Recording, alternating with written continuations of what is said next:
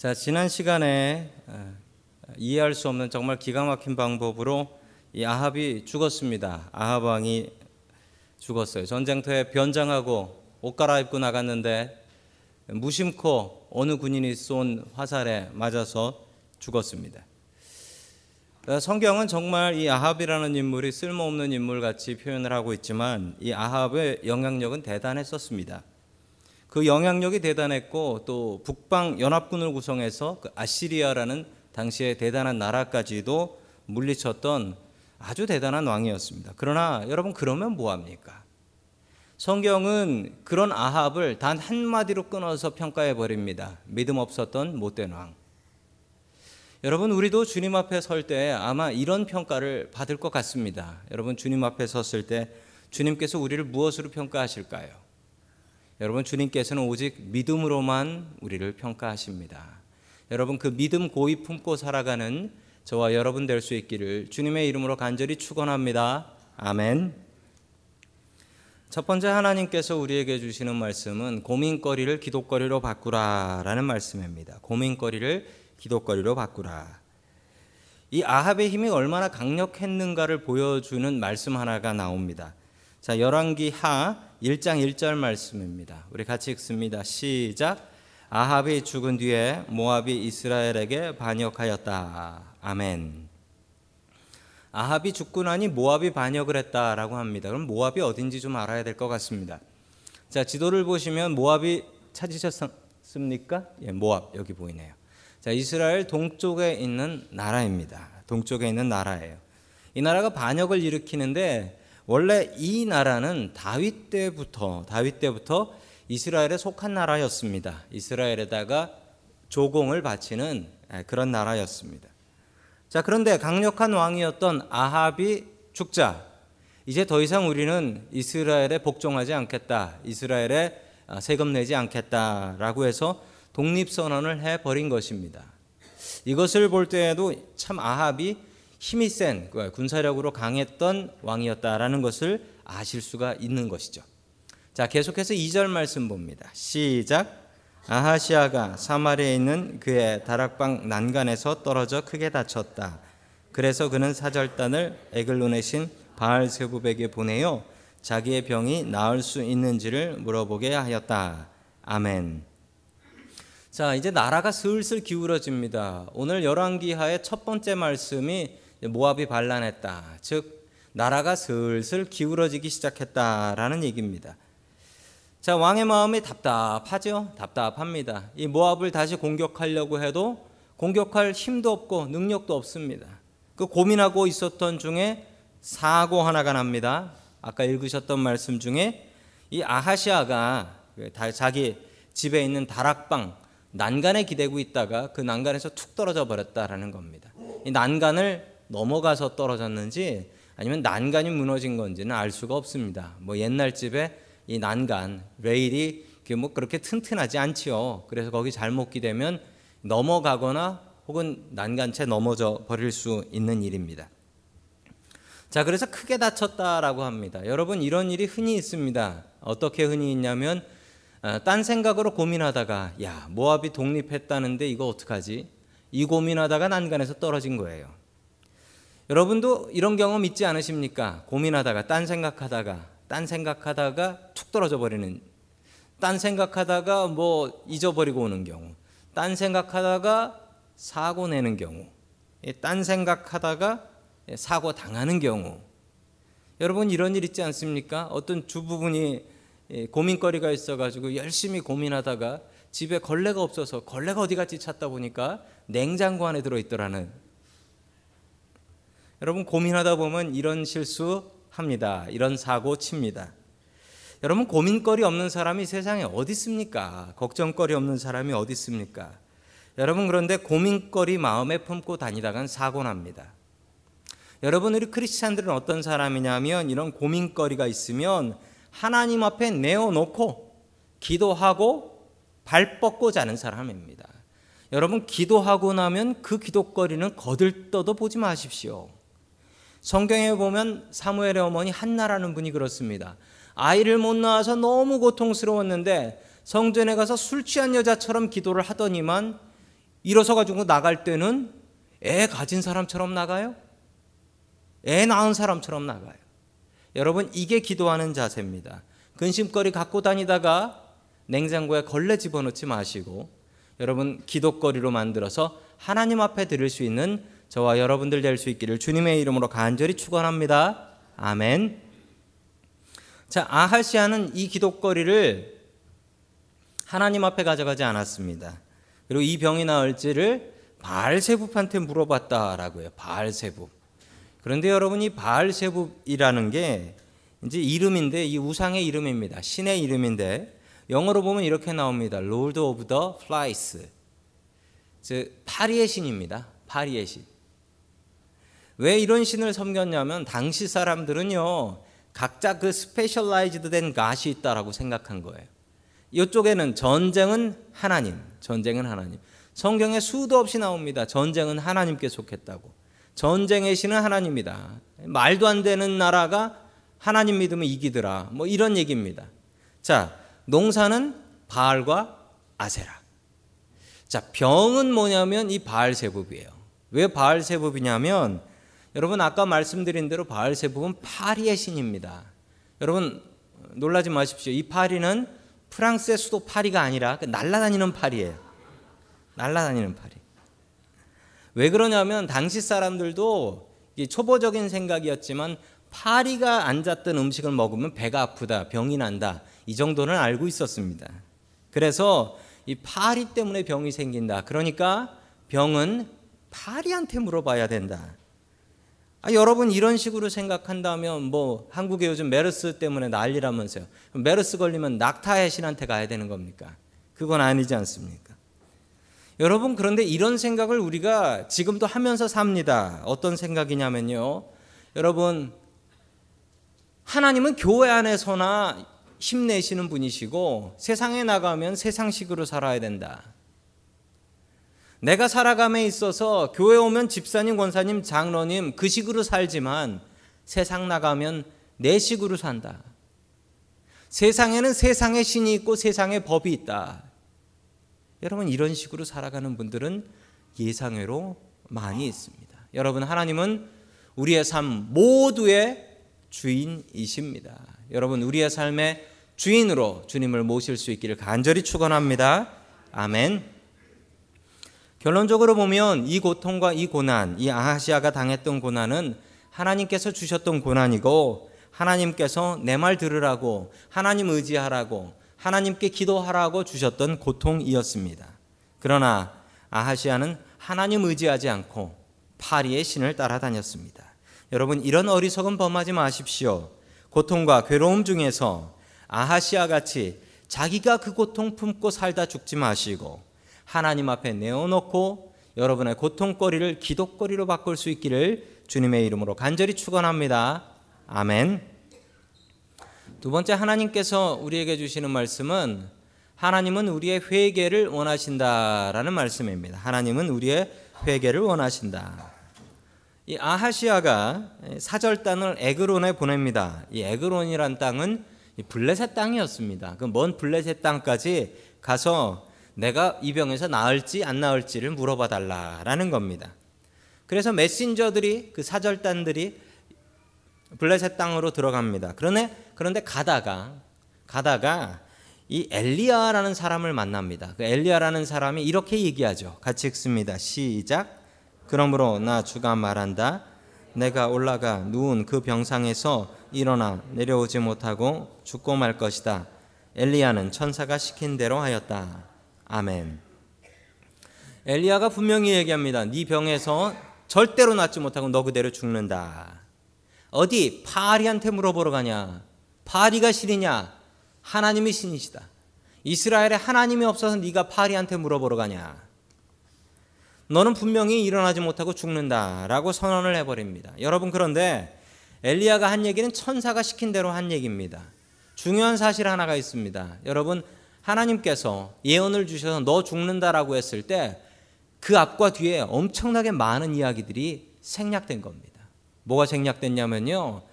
너 그대로 살다간 죽는다예요. 너 그대로 살다간. 여러분 이걸 착각하지 마십시오. 네가 어떻게 살아도 인젠 죽는다가 아니고 네 이렇게 살면 죽는다.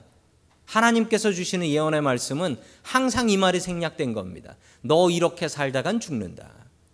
여러분 오해하지 마세요. 반대로 너 그렇게 안 살면 산다라는 얘기예요. 하나님께서 주신 말씀은. 여러분 히스기야한테 너 죽으니까 짐 챙겨라라고 얘기하셨습니다. 히스기야는 그 얘기를 바로 알아차렸습니다. 너 이대로 살면 죽는다. 이거구나. 너 이대로 살면 죽는다. 이대로 안 살고 회개하면 산다라는 얘기구나. 이거 분명히 알았습니다. 여러분 분명히 알았어요. 여러분 우리에게 주시는 하나님의 말씀은 항상 이 ending이 open돼 있어요. 여러분 닫혀 있는 ending이 아니에요. 누구에 따라 바뀌냐면 여러분 우리에 따라서 우리가 회개하고 하나님 붙잡으면 죽는 인생도 살게 된다. 여러분 그거 분명히 믿으시기 바랍니다. 아멘. 여러분 미워서 아하시아를 죽일 거면 그냥 하늘에서 벼락 내려 쾌 죽여버리면 끝 아닙니까? 그런데 왜 하나님께서 병을 주시고 왜 하나님께서 너 그대로 살면 죽는다라고 경고하시고 그 뒤에 여러 가지 일들 사건들이 많이 벌어져요. 왜, 왜 이런 일을 주실까요? 여러분 미워서 죽일 거면 바로 죽이면 끝입니다. 하나님께서 아하시아를 사랑하시고 또 이스라엘을 사랑하시니까 네가 회개해서 바른 왕이 돼야지. 하나님께서 사랑하시니까 이 고통을 하나님께서 아하시아에게 주시는 것입니다. 그러나 이 아하시아는 이 경고를 무시합니다. 오히려 그 말 한 놈 붙잡아 와. 엘리야 붙잡아 와. 그래서 체포조를 보냅니다. 자, 그 모습이 구절에 나옵니다. 구절 봅니다. 시작. 그리하여 왕은 50부장에게 부하 50명을 딸려서 엘리야에게 보냈다. 그 50부장은 엘리야가 산꼭대기에 앉아 있는 것을 보고 그에게 소리쳤다. 어명이요 하나님의 사람께서는 내려오시오. 아멘. 자, 50부장이라는 것은 부하가 50명인 예, 장교입니다. 부하가 50명이라는 것은 군대 다녀오신 분들은 아실 겁니다. 부하가 50명이면은 높은 장교는 아닙니다. 군대에서 소위 중위 정도가 부하가 50명 정도 되니까 높은 장교는 아니고 초급 장교입니다. 이 초급 장교가 초급 장교가 왕의 명령을 받고 패기가 넘치게 엘리야한테 가서 어명을 받으시오라고 합니다. 자, 여러분 하나님의 사람 엘리야가 하나님의 음성 들어야 할까요? 아니면 왕의 음성을 들어야 할까요? 엘리야는 주저하지 않고 내가 네 말을 듣냐 나는 하나님 말씀에 순종한다. 그래서 엘리야가 기도하니까 하늘에서 불이 내려서 자기를 체포하러 왔던 그 사람들이 다 불에 타서 죽습니다. 여러분 중요한 사실이 있습니다. 여러분 우리가 대통령 만나는 것보다 하나님 만나는 걸 더 귀하게 여겨야 합니다. 여러분 대통령 만나러 가면 돈 내고 가서 만나고 사진 찍고 온다고 합니다. 여러분 그것보다 더 중요한 게 예배입니다. 여러분 대통령이 죽을 때까지 대통령입니까? 한번 지나가면 끝인데. 여러분 진짜 중요한 것은 예배입니다. 진짜 중요한 것은 하나님 만나는 것입니다. 진짜 중요한 것은 하나님의 음성을 다른 음성보다 더욱더 귀하게 여기는 것입니다. 계속해서 11절 말씀 같이 보겠습니다. 시작. 왕이 다른 부하 쉰명을 딸려서 엘리야에게 보냈다. 그 50부장은 엘리야에게 말하였다. 어명이요 하나님의 사람께서는 내려오시오. 아멘. 아 저는 이 두 번째 갔던 이 50부장을 이해를 할 수가 없습니다. 앞에 체포하러 갔던 사람이 불에 타 죽었다는 얘기를 들었든지 아니면 갔다가 다 실종돼서 못 왔다라는 얘기를 분명히 들었을 거 아닙니까? 아니 그런데 지금 정신도 못 차리고 무슨 패기로 이렇게 가서 전합니까? 이 모습을 보니 이 어리석은 50부장의 모습을 보니 군대에 있을 때 패기만 넘치고 정신 못 차렸던 제 모습이 생각이 납니다. 아 제가 군대 갔을 때 이제 장교로 갔는데 처음에 소위 달았거든요. 군대에 이런 말이 있습니다. 군대에는 갓 소위가 제일 무섭다. 왜냐하면 계급은 있는데 경험이 없어서 패기가 넘쳐가지고 그런데 이 두 번째 갔더니 50부장의 모습이 딱 그렇습니다. 이 앞뒤 안 가리고 가가지고 어명을 받으시오. 그래서 어떻게 됐을까요? 또 하늘에서 내린 불에 타서 그냥 죽습니다. 이렇게 타 죽은 사람들이 몇 명일까요? 저는 100명인 줄 알았는데 우리 다락방장 공부를 하다 보니 우리 총명하신 방장님께서 102명입니다. 라고 지적해 주셨습니다. 그렇죠. 50명, 50명에 50부장 둘, 그러니까 102명입니다. 좀 너무하지 않습니까? 여러분, 하나님의 명령대로 살았을 뿐인데, 여러분, 이 사람들이 왕의 명령대로 한 거 아닙니까? 왕이 시킨 대로. 그런데 이렇게 불에 타 죽을 이유까지는 없지 않습니까? 여러분, 왜 이렇지요? 여러분, 열왕기 하에 나오는 이런 엉뚱한 사건들이 있습니다. 뒤에 뭐 대머리라고 놀렸다가 뭐 곰한테 죽은 얘기든지 여러분 이런 얘기를 보시면 이해가 안 되는 잔인함이 있어요.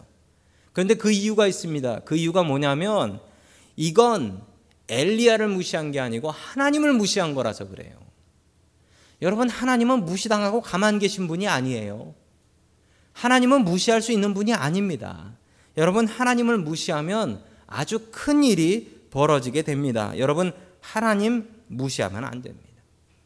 여러분 하나님 무시하면 여러 가지 일들이 벌어지는데 여러분 그 일이 지금 이 시간도 벌어지고 있습니다.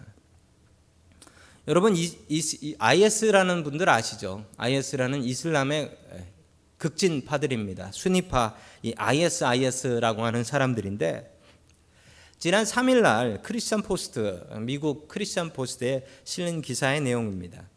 자 어떤 IS 사람이 하나 있었는데 IS 전사죠. 여러분 저 사람들이 지금 인질로 붙잡고 있는 저기 무릎 꿇고 있는 저 사람들이 크리스찬들입니다. 예, 교회 다니는 크리스찬들 그냥 목을 베어서 죽입니다. 목을 베어서 죽여요. 너 계속 예수님 믿으면 죽인다. 죽을래? 그러면 저 사람들이 나는 그래도 예수님 믿습니다. 그래서 목 베어 죽임을 당하는 사람들이 지금 아랍에 수도 없이 많습니다. 여러분 저 분들을 위해서 기도해야 되겠습니다. 그런데 놀라운 일 하나가 벌어졌어요. 어, 저 IS 전사 중에 하나입니다. 꿈에 흰 옷을 입은 사람이 나타나서 이 사람은 자기 취미와 사명으로 크리스찬들을 죽이는 그런 아주 못된 사람인데 이 사람의 꿈에 어떤 흰 옷을 입은 사람이 나타났다고 합니다. 그리고 이 사람이 그 IS 전사한테 이렇게 얘기했대요. 너 지금 내 백성을 죽이고 있다. You are killing my people. 이렇게 얘기했답니다. 이상한 꿈이라고 생각했죠. 그런데 이 꿈을 꾸고 나서 몸이 너무 아픈 거예요. 그래도 일하러 나가야지. 그래서 이 사람 일은 크리스찬 잡아 죽이는 거라 크리스찬을 또 하나 잡아 죽였습니다. 그랬더니 몸이 더 아프더래요. 하나 더 죽이면 더 아프고. 크리스찬들을 죽일 때마다 몸이 더 아파서 도저히 견딜 수가 없었습니다. 어느 크리스찬들을 크리스찬 하나를 잡아 죽이는데 이 크리스찬 하나가 이렇게 얘기하더랍니다. 당신이 나를 죽일 것이라는 것을 내가 주님께 계시받아서 알고 있었습니다. 그리고 주님께서 나한테 당신한테 내 성경을 주라고 명령하셨습니다. 그래서 그 성경을 주었어요. 여러분 이 사람이 그 크리스찬도 죽였습니다. 그런데 이 성경을 읽다가 이 사람이 크리스찬이 돼 버렸어요. 예수님 믿고 구원받아 버렸습니다. 그 기사가 3일날 6월 3일 크리스천 포스트에 실렸어요. 여러분 그런데 이런 일은 너무도 흔하게 역사 속에 반복되고 있습니다. 여러분 사울이라는 바울 기억하시죠? 크리스천들 잡아 죽이려고 가던 바울. 예수님 만나고 예수님 전하는 크리스천이 되어 버렸습니다. 여러분 사, 진 그림을 보시면은 저기 무릎 꿇고 계신 분이 있는데 여러분 저분이 미국 토마스 선교사입니다. 토마스 선교사님이 대동강변에서 붙잡혀 가지고 이 조선 포졸들한테 붙잡혀서 지금 목 베이기 바로 직전의 모습을 그림으로 그린 거예요. 자, 목을 벤 저 사람 어떻게 됐을까요? 저 사람이 성경을 봤습니다. 토마스 선교사님의. 그래서 저 사람이 크리스찬이 됩니다. 개신교인이 돼요. 신실한 크리스찬이 됩니다. 여러분 하나님께서는 무시당하고 계신 분이 아니십니다. 하나님께서는 지금도 역사하시는 분이십니다. 여러분 그 역사하시는 하나님의 능력을 믿고 의지하시기를 주님의 이름으로 간절히 축원합니다. 아멘. 세 번째 마지막으로 또 한 그룹이 옵니다. 한 그룹에 50부장이 오는데 이 50부장은 좀 정신이 있는 사람입니다. 오자마자 무릎 꿇고 빕니다. 저 처자식이 딸려 있습니다. 살려 주십시오. 왕이 명령을 했으니 안 지키면 제가 죽습니다. 제발 왕에게 가서 왕을 만나 주십시오. 자, 이 사람은 엘리야를 존중하고 또 하나님을 존중하는 사람이니 죽을 이유가 없습니다. 여러분 그러나 듣고도 회개 안 한 그리고 이렇게 대단한 능력을 보고도 회개 안 한 아하시아는 죽습니다. 병 걸려 죽습니다. 여러분 듣고도 회개 안 하고 고집 부리다 죽는 건 자기 아버지 아합하고 똑같습니다. 아마 자기 아버지를 닮은 것 같습니다. 여러분 하나님께서는 우리에게 말씀과 경고와 사건과 사고를 통해서 우리에게 경고하시는 분이십니다. 여러분 늦은 회개는 없습니다. 회개하면 삽니다. 기회 주실 때 회개하는 저와 여러분 될 수 있기를 주님의 이름으로 간절히 축원합니다. 아멘. 마지막 세 번째로 하나님께서 우리에게 주시는 말씀은 자녀들에게 믿음의 유산을 물려주라라는 말씀입니다. 자녀들에게 믿음의 유산을 물려주라. 제 신앙의 참 많은 부분을 차지하는 분들은 저희 부모님이십니다. 저는 어렸을 때부터 부모님에게 신앙의 교육을 받았는데 좀 세게 받은 것 같습니다. 초등학교 때 저는 어머니 따라서 여의도 순복음교회 금요 철야 기도회라는 곳을 따라가서 통성으로 기도했던 기억이 납니다. 금요일 저녁마다 중학생이 되어서는 청계산에 산기도를 다녔습니다. 중학교 때. 그래서 금요일 날 저녁 때 마지막 버스 타고 청계산 들어가서 새벽까지 기도하고 새벽에 버스 타고 어, 기도원 나와서 집에 왔던 기억이 납니다. 저는 믿음의 유산을 부모님에게 물려받았습니다. 물론 토요일 날 학교 가서는 졸았습니다. 아하시아는 부모를 잘 만나서 이스라엘의 왕이 될 수는 있었습니다. 아버지인 아합을 통해서 왕이 되기 위한 왕자 교육도 잘 받았겠지요. 그러나 빠진 것이 있었습니다. 믿음의 교육은 받지 못했습니다. 여러분 아합 되지 마십시오. 지금도 세상에 수많은 아합 같은 사람이 있습니다. 내 자식 출세시켜야 돼 라고 해서 공부는 그렇게 가르치는데 아이들 믿음은 신경 쓰지 않는 아합 같은 부모들이 얼마나 많은지를 모릅니다. 자기 자식한테 더 많은 걸 물려주려고 할 뿐 자식들에게 믿음을 물려주려고 하지 않는 그런 아합 같은 부모들이 참 많이 있습니다. 여러분 열왕기상 22장 52절의 말씀 같이 봅니다. 시작 그는 주님께서 보시기에 이스라엘을 죄에 빠뜨리게 한 그의 아버지와 어머니 걸은 길과 느바세 아들 여로보암의 거는 길을 그대로 따라갔다. 아멘. 아하시아가 에그론에 바알세붑이 있는 줄 어떻게 알았을까요? 아마 어, 외국에서 시집온 그의 어머니 이세벨에게서 들었을 것입니다. 이세벨이 외국 사람이고 또 우상 숭배를 많이 했던 사람이었기 때문에 분명히 어머니에게 배웠을 것입니다. 여러분 이렇게 해서 자기 아들한테 나라 물려주고 왕 만들어줘서 아들이 행복했습니까? 여러분 겨우 2년 동안 왕을 해요. 그런데 2년 동안 뭐 했냐면 성경에 나온 게 2년 동안 다쳐가지고 아파서 시름시름 앓다 죽었다 이 얘기밖에 안 나옵니다. 여러분 이렇게 해서 자기 아들이 행복했습니까? 아시아가 행복했습니까? 전혀 행복하지 않았습니다. 여러분 우리가 분명히 붙잡아야 될 가치가 있습니다. 내 아들 왕 시키면 뭐 합니까? 이렇게 살다 죽으면 정말 허무한 인생 아니겠습니까?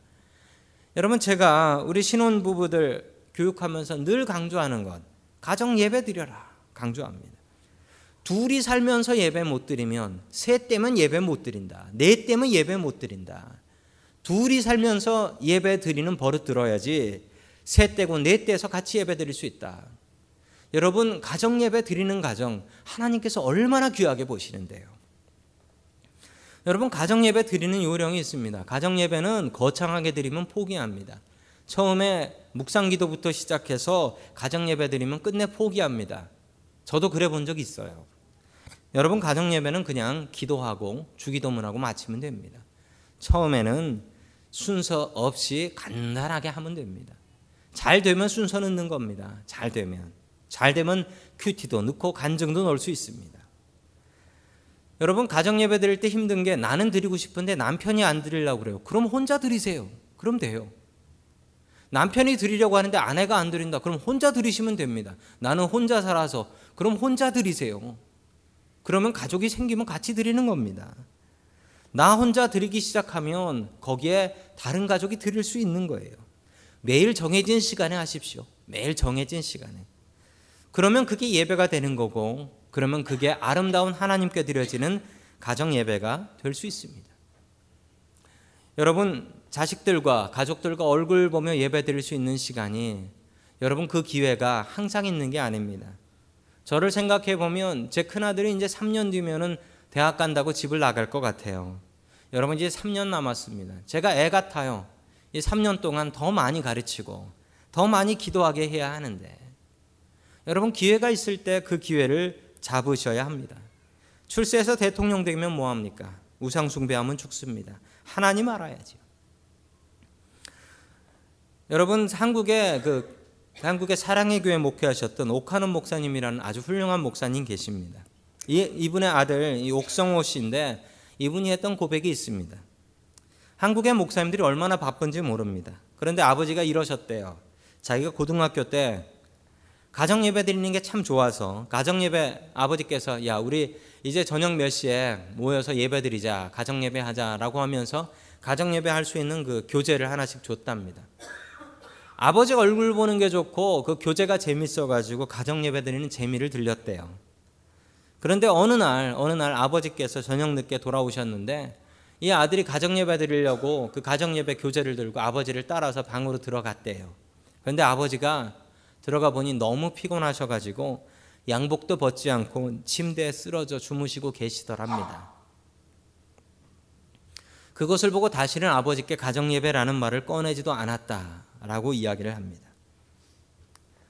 여러분 무덤에 가보면 무덤에 가보면 얼마 전에도 제가 무덤에 가서 무덤에 있는 그 묘비 툼스톤을 봤습니다.